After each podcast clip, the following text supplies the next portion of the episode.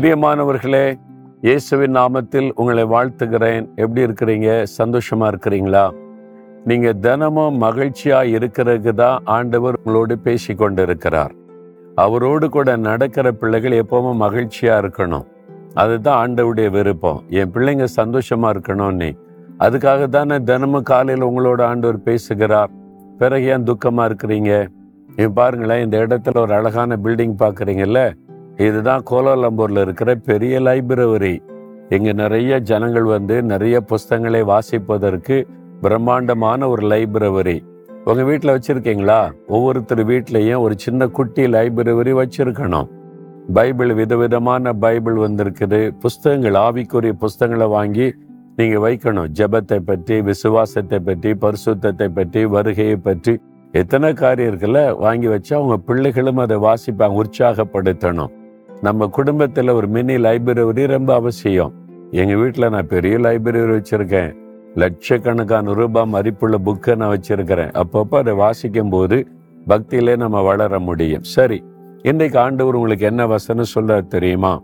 சங்கீதம் அறுபத்தி ஆறாம் சங்கீதம் இருபதாம் வசனத்தில் என் ஜெபத்தை தள்ளாமலும் தமது கிருபையை என்னை விட்டு விலக்காமலும் இருந்த தேவனுக்கு ஸ்தோத்திரம் உண்டாவதாக.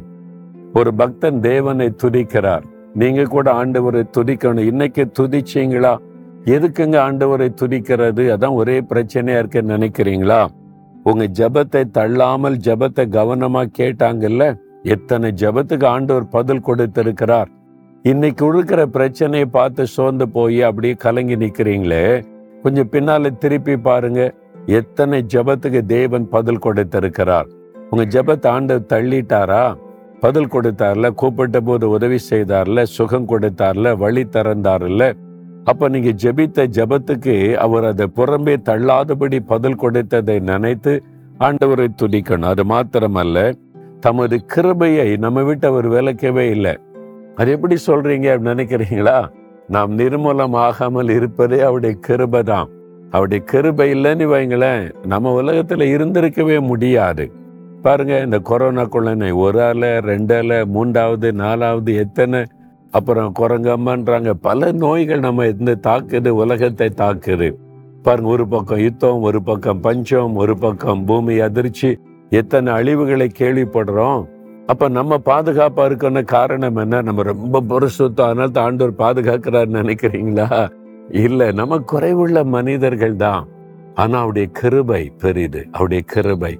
பாவிகளாகிய நம்மேல அவர் வைத்திருக்கிற கிருபையினாலதான் நம்ம நிர்மூலமாகாம இருக்கிறோம். அந்த கிருபையை நினைத்து ஆண்டவரை துதிக்கணும். ஆண்டவரே என் மேல எவ்வளவு கிருபை வச்சிருக்கிறீங்க. என்னை பாதுகாத்து வர்றீங்க. நன்றின்னு சொல்லணும். என் ஜெபத்தை நீங்க தள்ளல. என் ஜெபத்தை கேட்டு இருக்கிறீங்க இல்ல என் ஜெபத்துக்கு பதில் தரலையே. எல்லாத்துக்கும் ஒரு காலம் இருக்குதுங்க. ஒவ்வொரு ஜெபத்துக்கும் தேவன் பதில் கொடுப்பதற்கு ஒரு காலம் இருக்குது. ஜெபிச்ச உடனே பதில் கொடுக்கிற காரியம் இருக்குது. ஜெபித்து அதே நாளுக்குள்ள பதில் கொடுக்கிற காரியம் இருக்குது. ஜெபித்து ஒரு வாரத்துக்குள்ள பதில் கொடுக்கிற காரியம் இருக்குது. ஒரு மாதத்துக்குள்ள பதில் கொடுக்கிற காரியம் இருக்குது. சில காரியத்துக்கு வருஷ கணக்கா ஜெபித்து தான் பதிலை பெற்றுக்கொள்ளணும்.